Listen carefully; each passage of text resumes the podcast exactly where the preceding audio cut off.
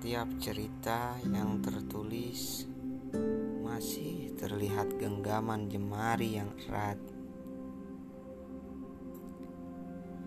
Dinding pengharapan membangun sebuah keputusasaan itu menjadi sebuah senyuman.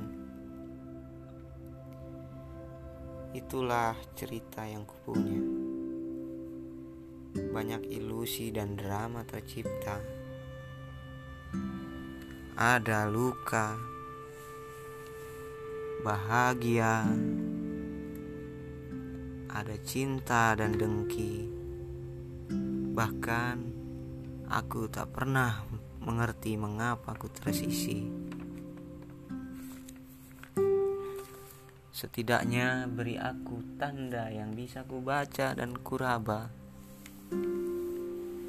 Janganlah sepi yang hadir janganlah semu yang membeku di batas penantian yang makin terbata.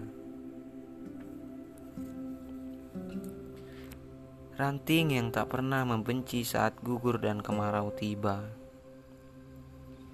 Yang ia benci hanya dipatahkan saat tak mampu lagi berdaun dan berbunga. Oh, ya. Memang terlalu berbelit aku bercerita. Aku hanya saja ingin bersua bahwa selimut yang kupunya ditarik perlahan, bahkan dilucuti sampai ku tak berdaya. Pengharapan yang kupunya dibalas janji durjana. Tempatku bernaung, tempatku berlindung pada rasa percaya yang ada namun kau beri dengan malapetaka. Sampai-sampai retakan itu pun tak tersisa. Kau anggap hati ini sebuah nisan. Dengan begitu indah kau mengukirnya. Yang diartikan hanyalah benda mati pada hal itu sampai kau berhasil membunuh dan membuatku tak berarti.